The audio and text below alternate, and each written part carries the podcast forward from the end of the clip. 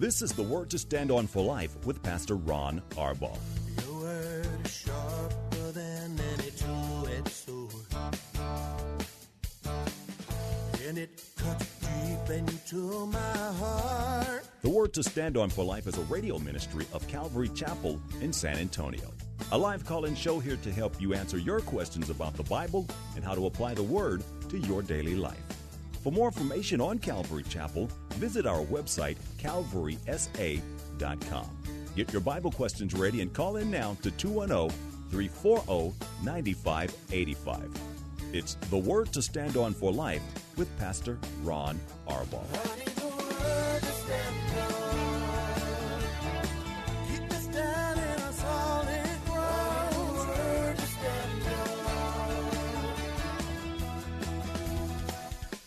Welcome to Wednesday. This is the Word to Stand on for Life.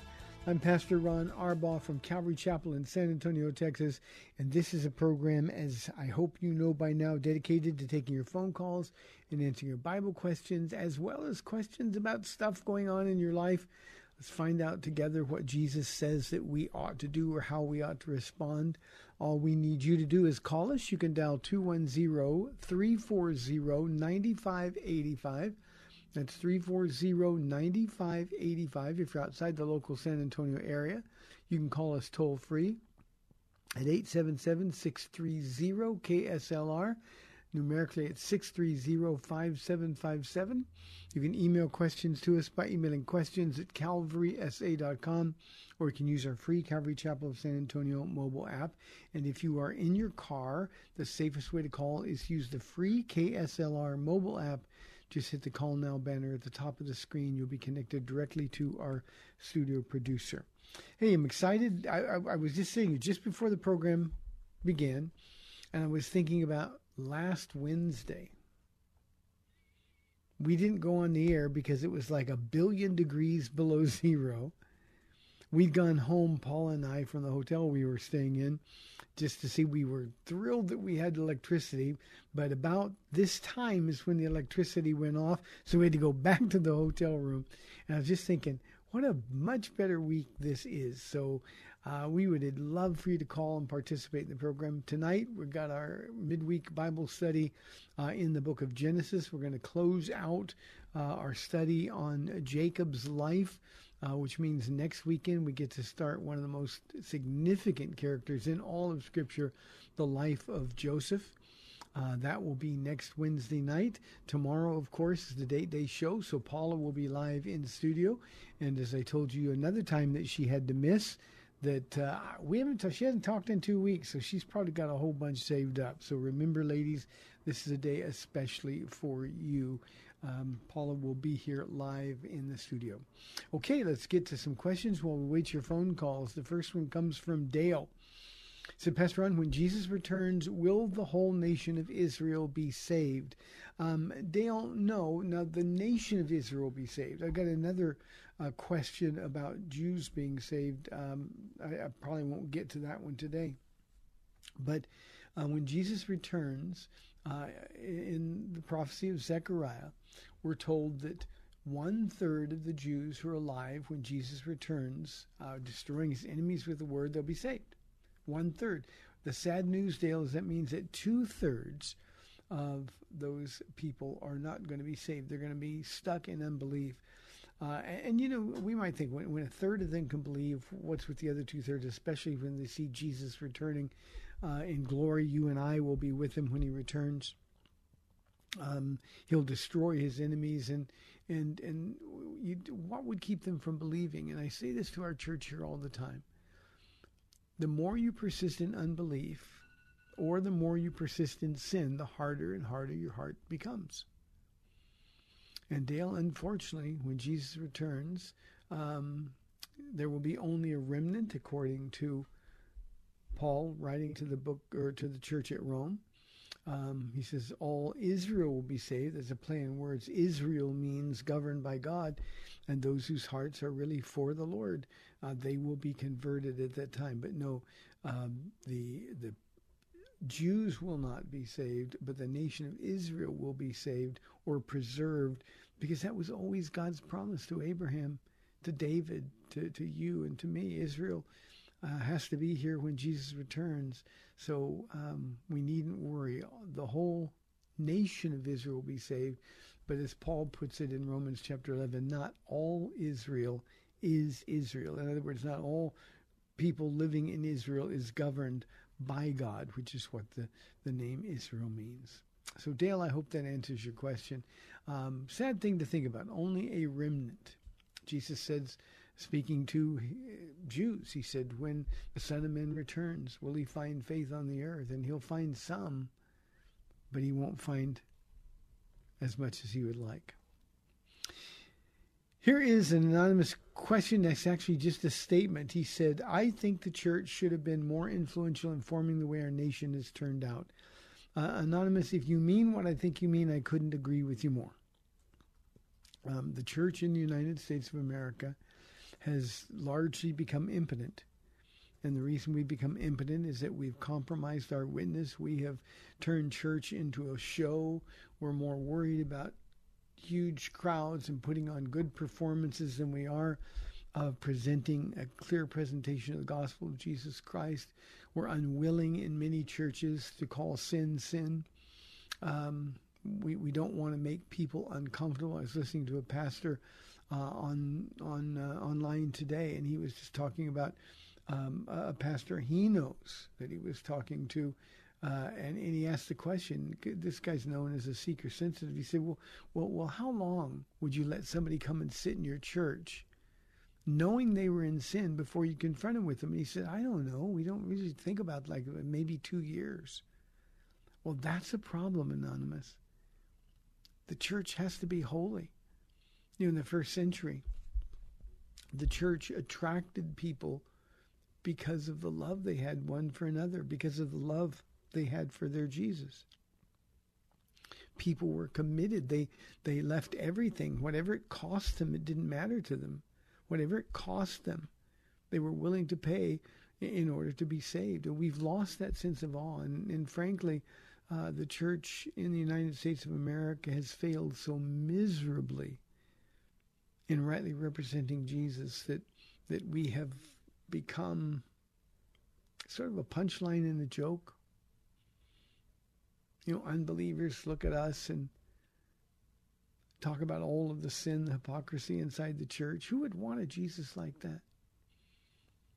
So I agree with you. Um, um, additionally, the church, especially in these last, I don't know, five or six years, so much of the church has been politicized. We've actually sent out a message much of the evangelical church that, you know, if you're a Democrat, we don't want you. If you don't believe what we believe, if you don't back who we who we back, then then you know we don't think you can be saved. We don't think you should be saved.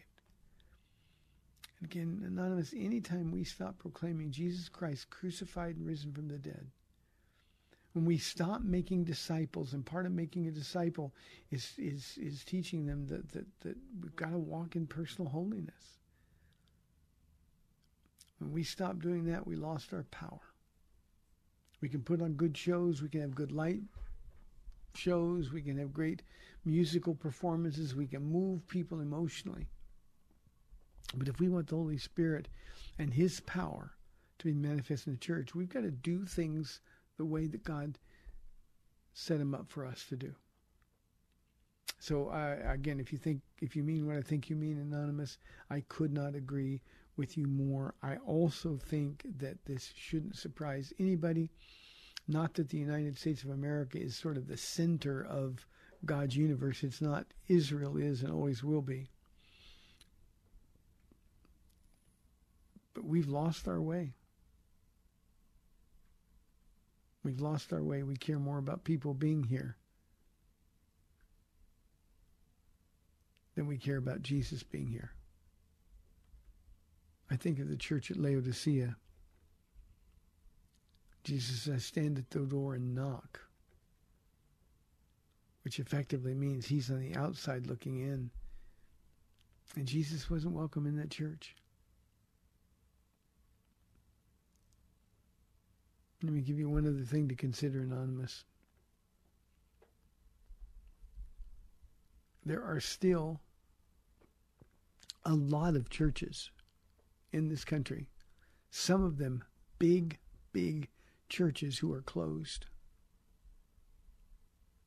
who aren't doing what Jesus told them to do. We got a pastor, we talked about him yesterday in Alberta, Canada.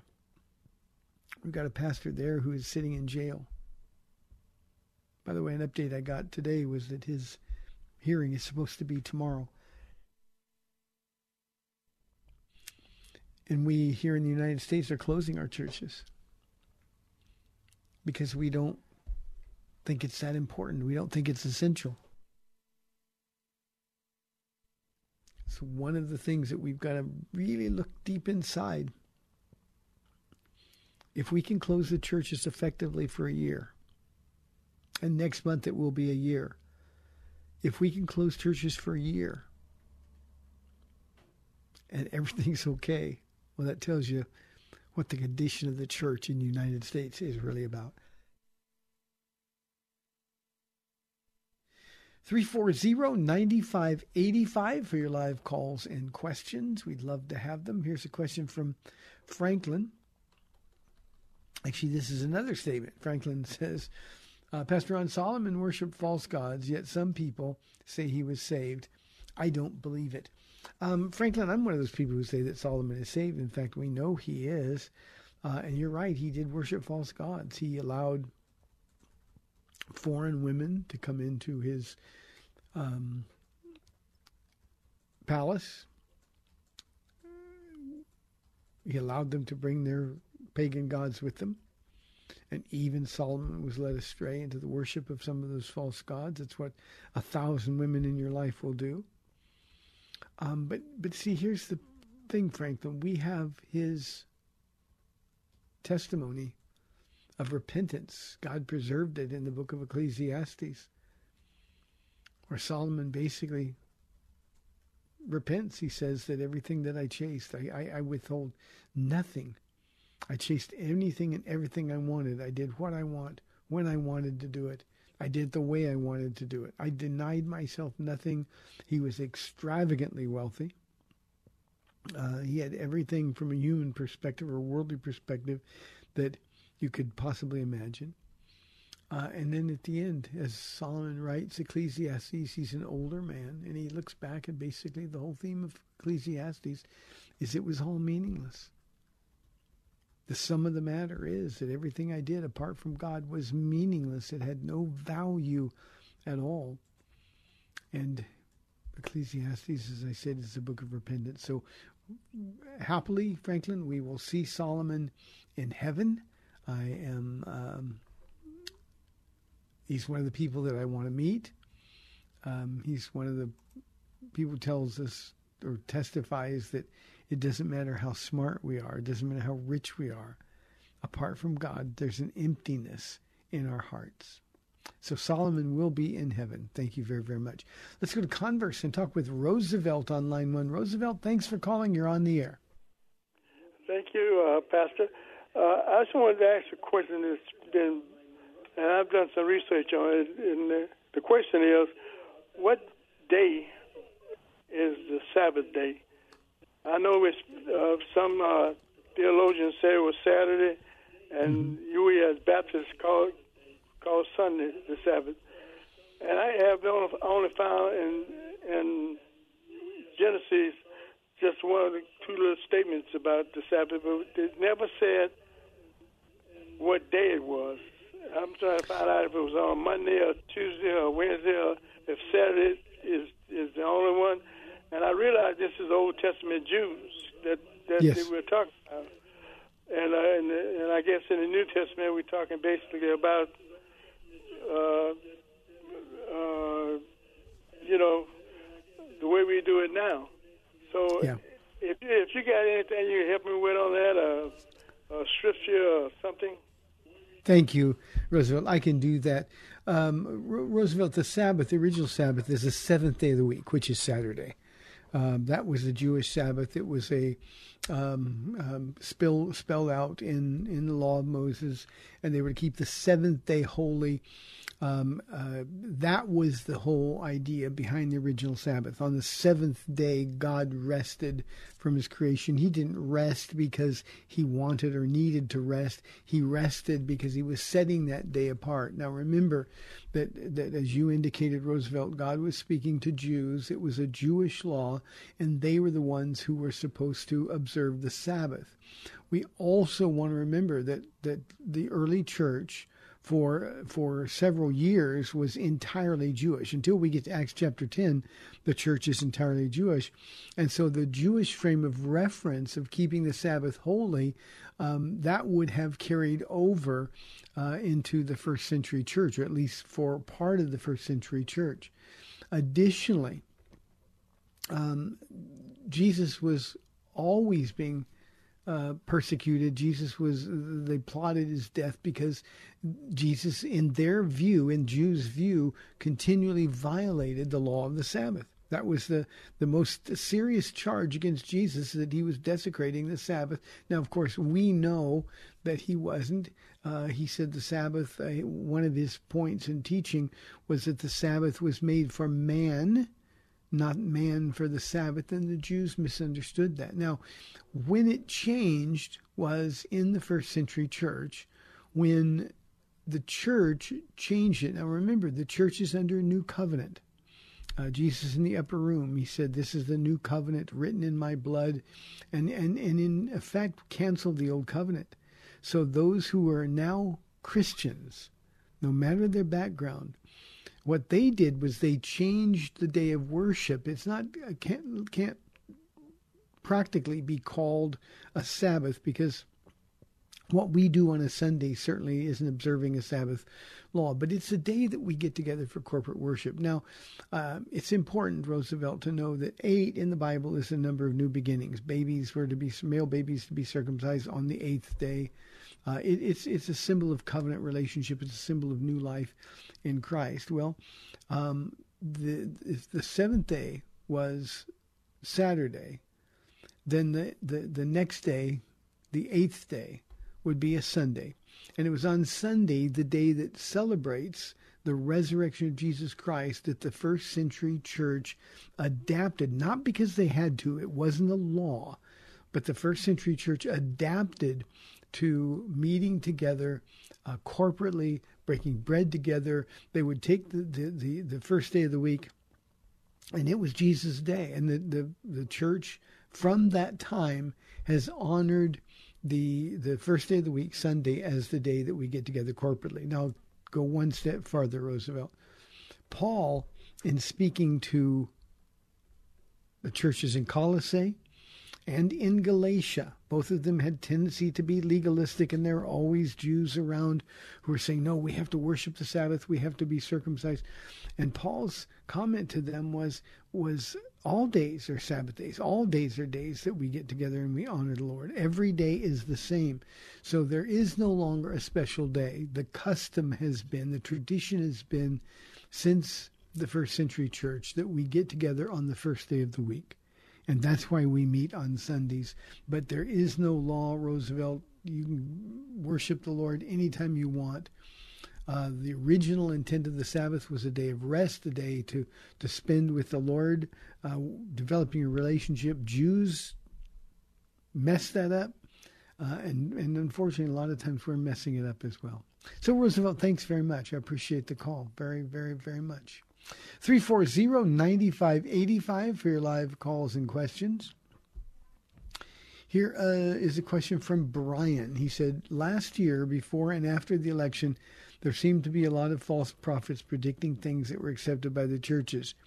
And then he says, How did we get there? You know, Brian, um, false prophets have been in the church from the very beginning.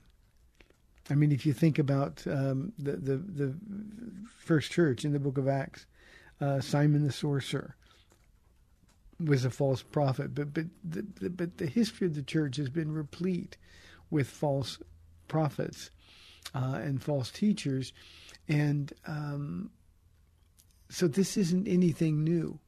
And, and in answer to your question, how did we get there? And I'm assuming you mean how did the church get to the point where we would accept false prophecies? Um, the, the, truth is, we, we've become biblically ignorant. Brian, all one has to do is read the New Testament, especially Ephesians, where Paul says there are no prophets. The Old Testament prophets and those like them are New Testament prophets Matthew, Mark, Luke, and John. Uh, the prophet Agabus, the, the, uh, the daughters of Philip, were, were, also, all four of them were prophetesses. Uh, they didn't have a Bible.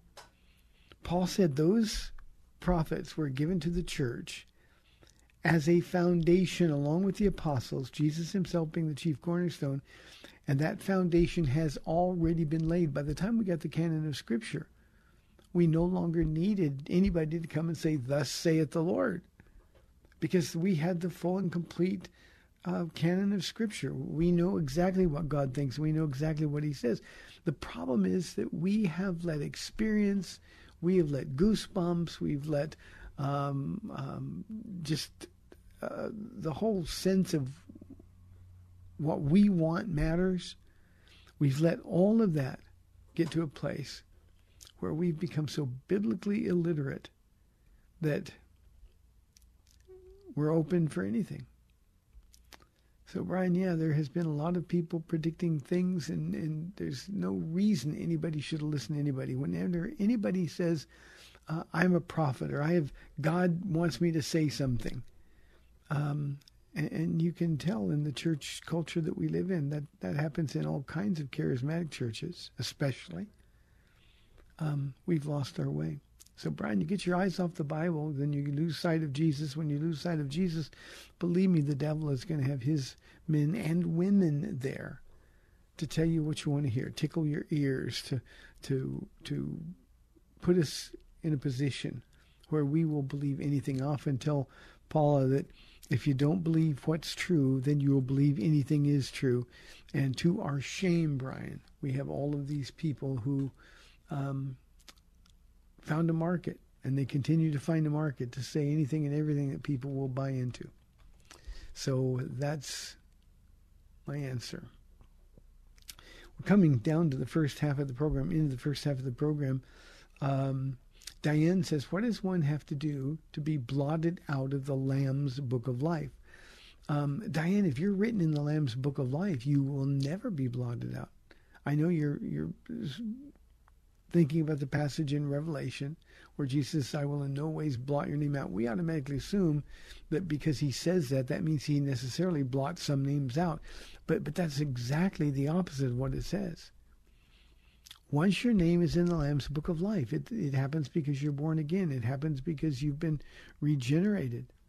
And because you're, you're, you're new in Christ, sealed with the Spirit as a deposit guaranteeing your inheritance, there's nothing you can do to be blotted out of Jesus' book. It's just that simple. We need to truly understand that.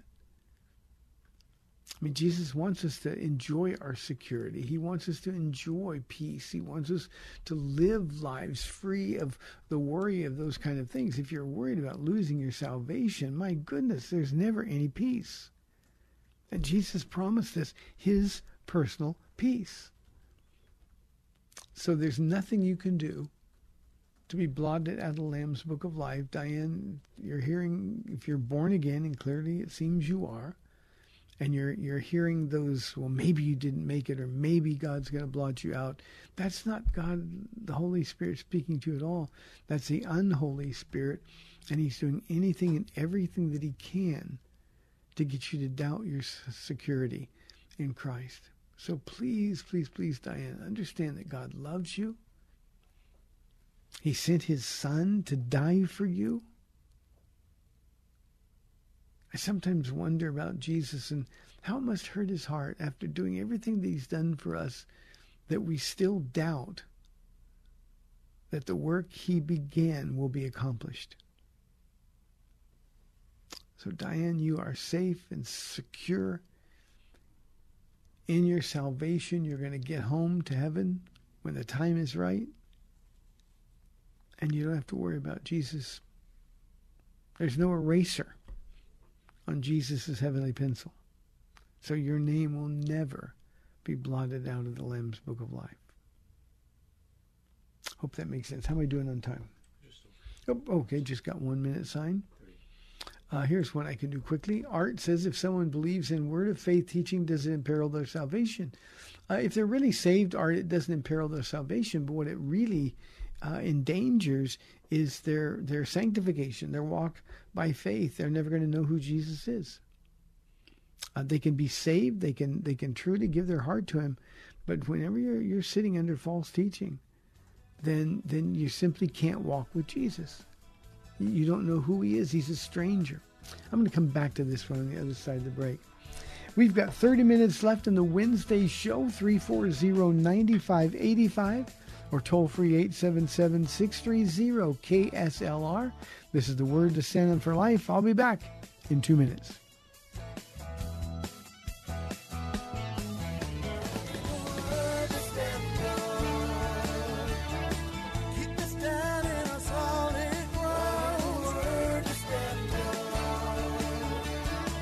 Welcome back to the Word to Stand On for Life. We're taking your calls at 340 9585 or toll free 877 630 KSLR.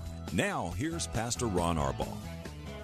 Welcome back to the second half of our Wednesday program, 340-9585 or toll free 877-630-KSLR.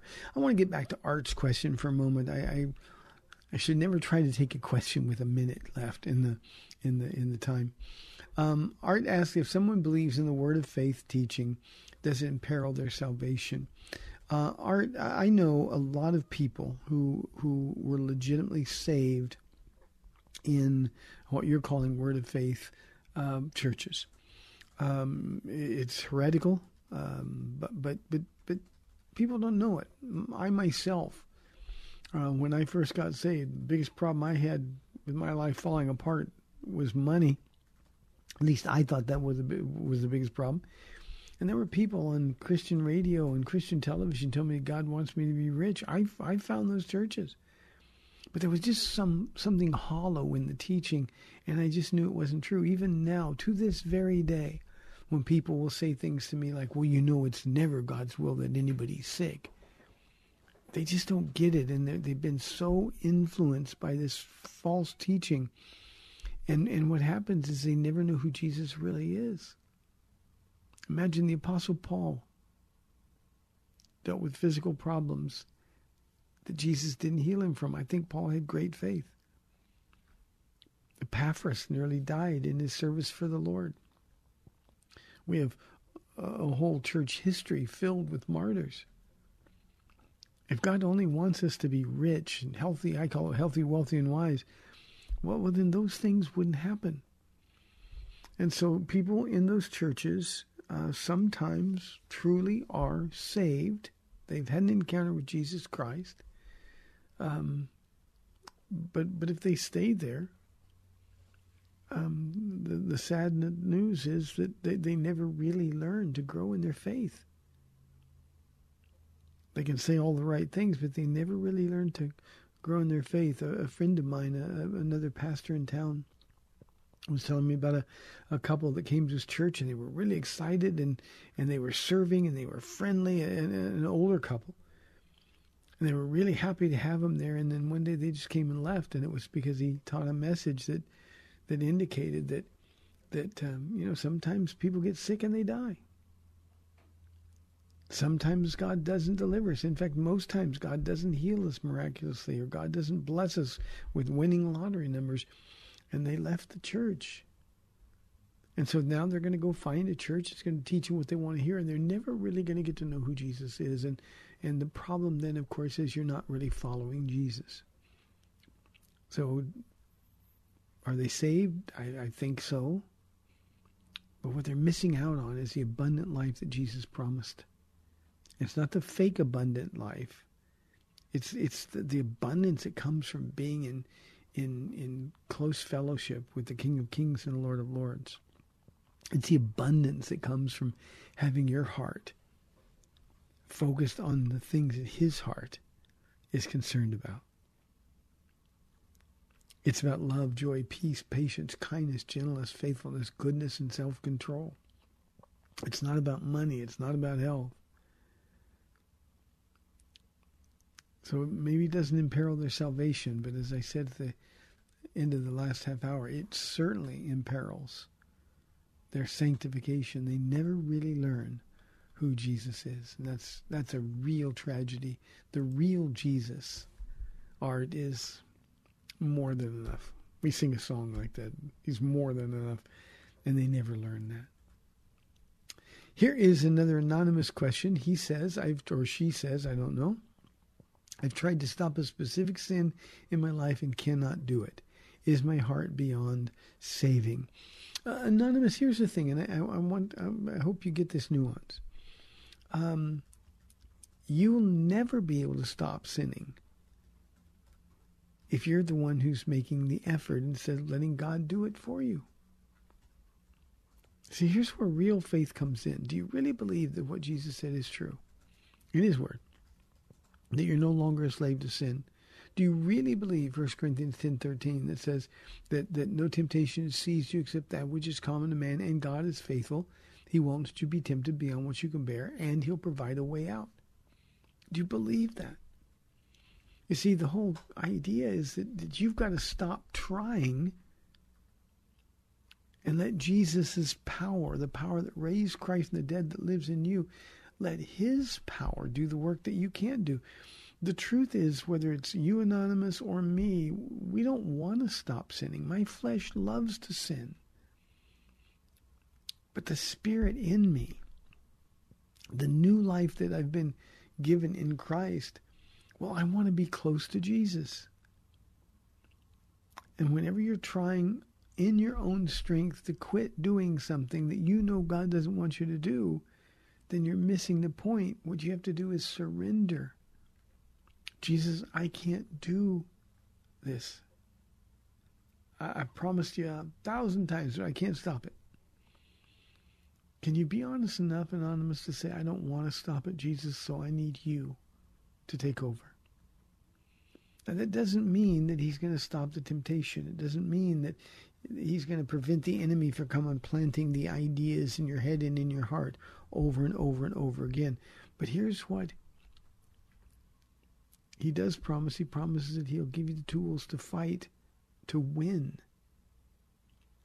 that you will be an overcomer. And not to understand that is to live a defeated life. So stop trying and letting God do the work. Instead of focusing on the sin, I don't want to do it, I don't want to do it, I don't want to do it. Instead, focus on Jesus. Every time the temptation comes, have a Bible with you and open it up wherever you're doing, whatever you're doing. Open the Bible and start reading it. If you're at work and you can't do that, well, you can pray while you work. So the minute the temptation comes or the enemy brings those thoughts to mind and heart, then begin praying for other people. You see, the enemy doesn't want you letting Jesus do the fighting. He's trying to get you to be completely defeated, and that's where he's got you.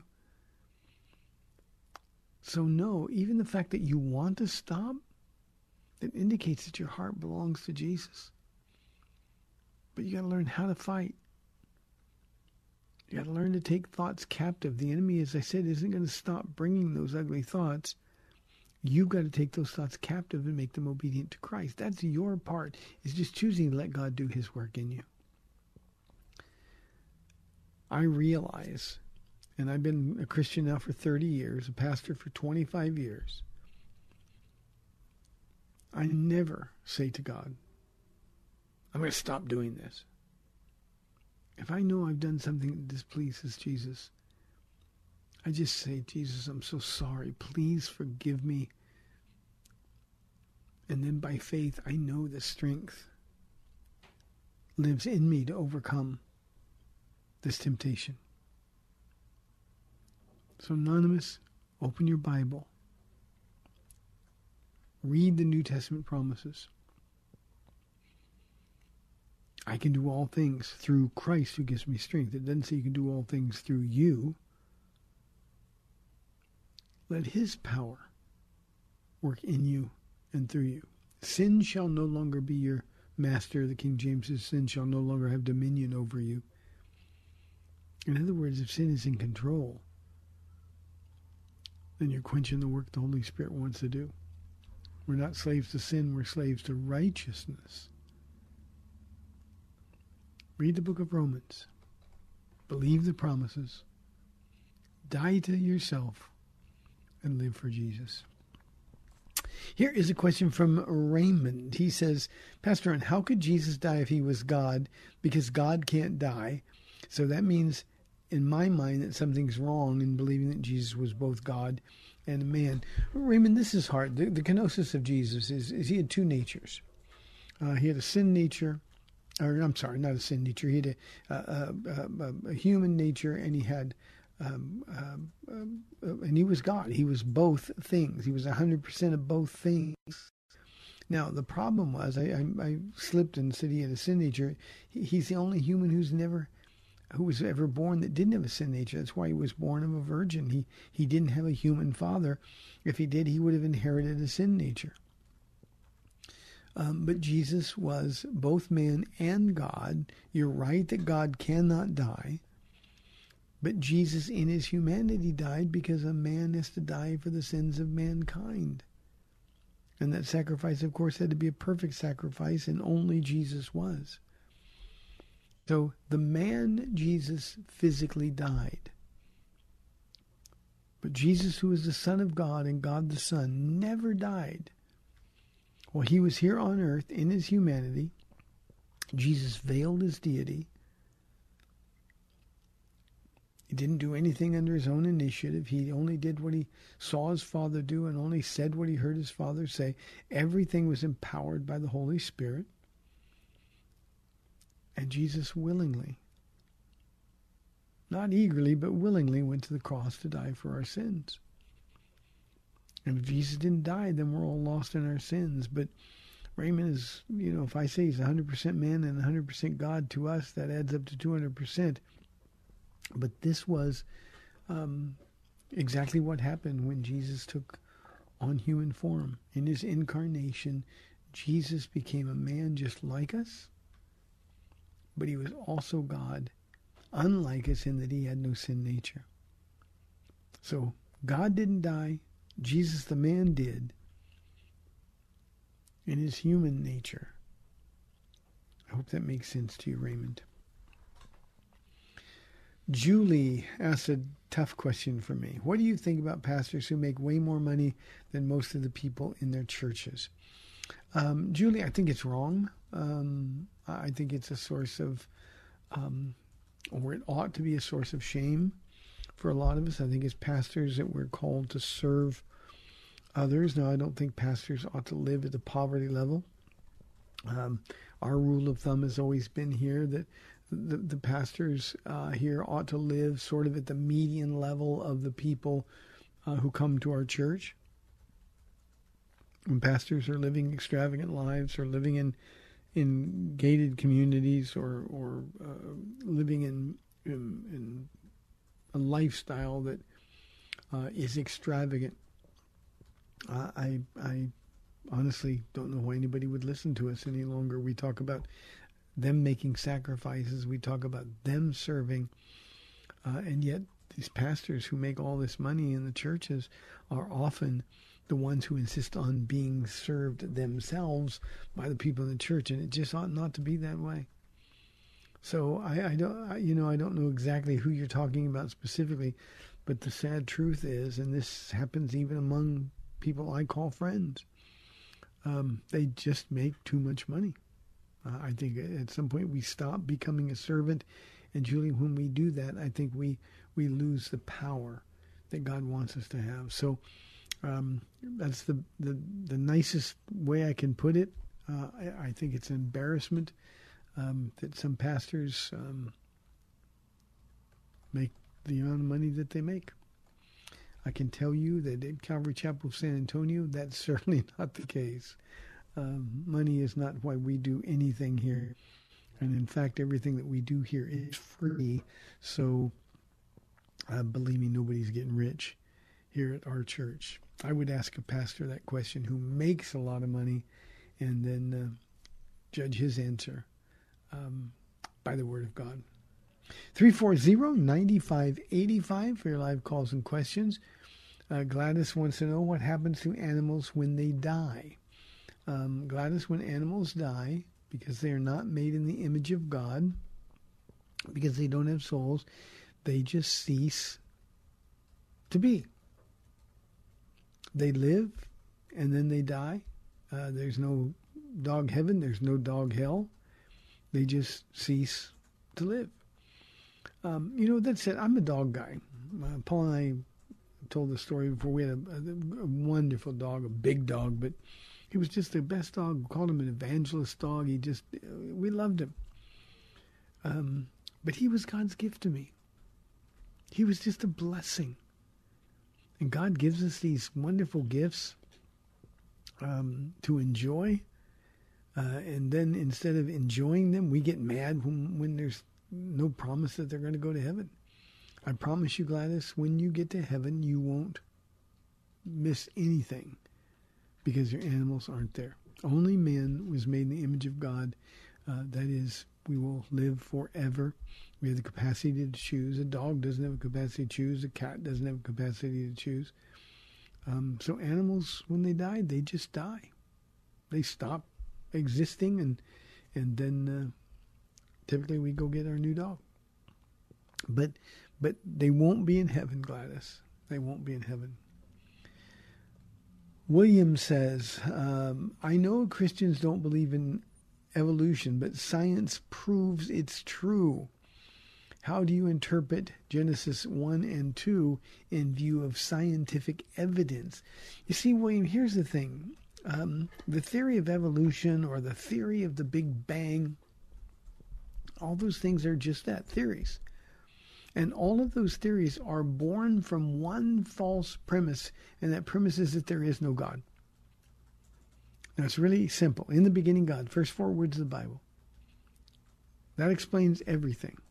In the beginning, God. How do we get uh, an earth? How do we get people? How do we get um, um, the, the universe? God made everything that was made.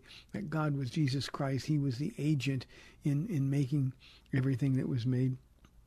And that's what the Bible declares clearly. Now, when you say science has proved it, how many times since Darwin, how many times has the theory of evolution changed? Why is it that we completely ignore the fact that Darwin himself said that if we don't find the missing link between species by a certain time, and I don't remember the date that he said that, that if we don't find that missing link by then, then, then my theory falls apart.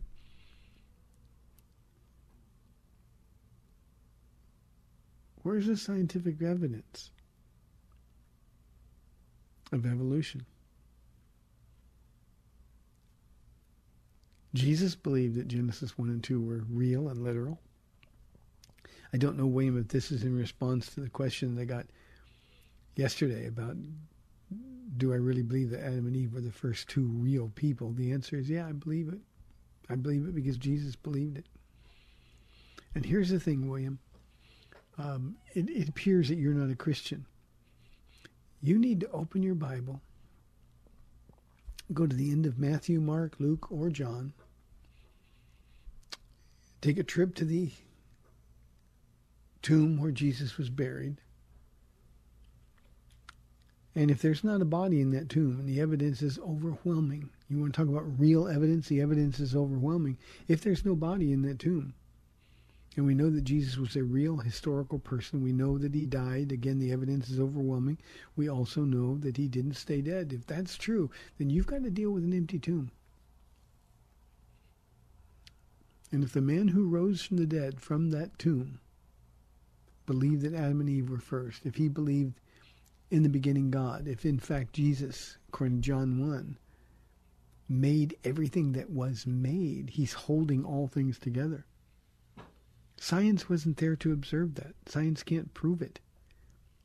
And what scientists have done, William, is they've come up with theories to explain away a God who they don't want to believe in. So, William, don't worry about what Christians believe or don't believe. Find out what's true.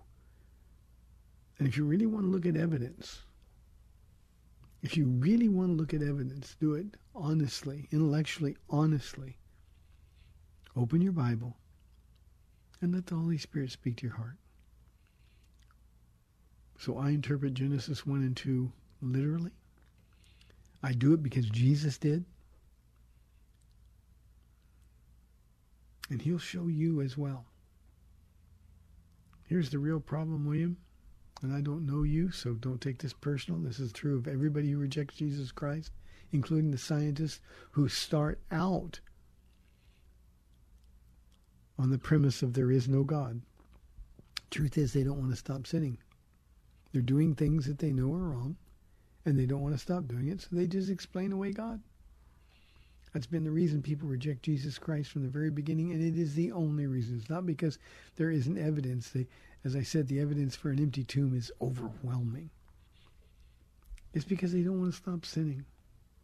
They don't want somebody telling them what to do. They want to exercise control of their lives instead of understanding that they don't have any control over life. 340-9585. Joshua says, How can it be said that we are sinners? How can it be said that we are sinners even before we sin? When does the soul of a person become sinful? Um, Joshua, David, uh, in in his inspired Psalm 51, surely I was sinful at birth. He says, God, you you you knit me together in my mother's womb. You knew me in my mother's womb before I ever did anything. So make it. I want to make it clear: we're not sinners until we sin, but we are born with a sin nature, which in some cases makes it impossible for us not to sin. That doesn't mean sin can control us, but sin is what we do. You know, if you've got a, a baby, Joshua, in your life, you know they're a sinner as soon as you get them home from the hospital. As they grow up a little bit, the minute they, they, they learn the word mine, we know we have proof that they're sinners. Babies are dictators. Babies are tyrants. They want what they want when they want it.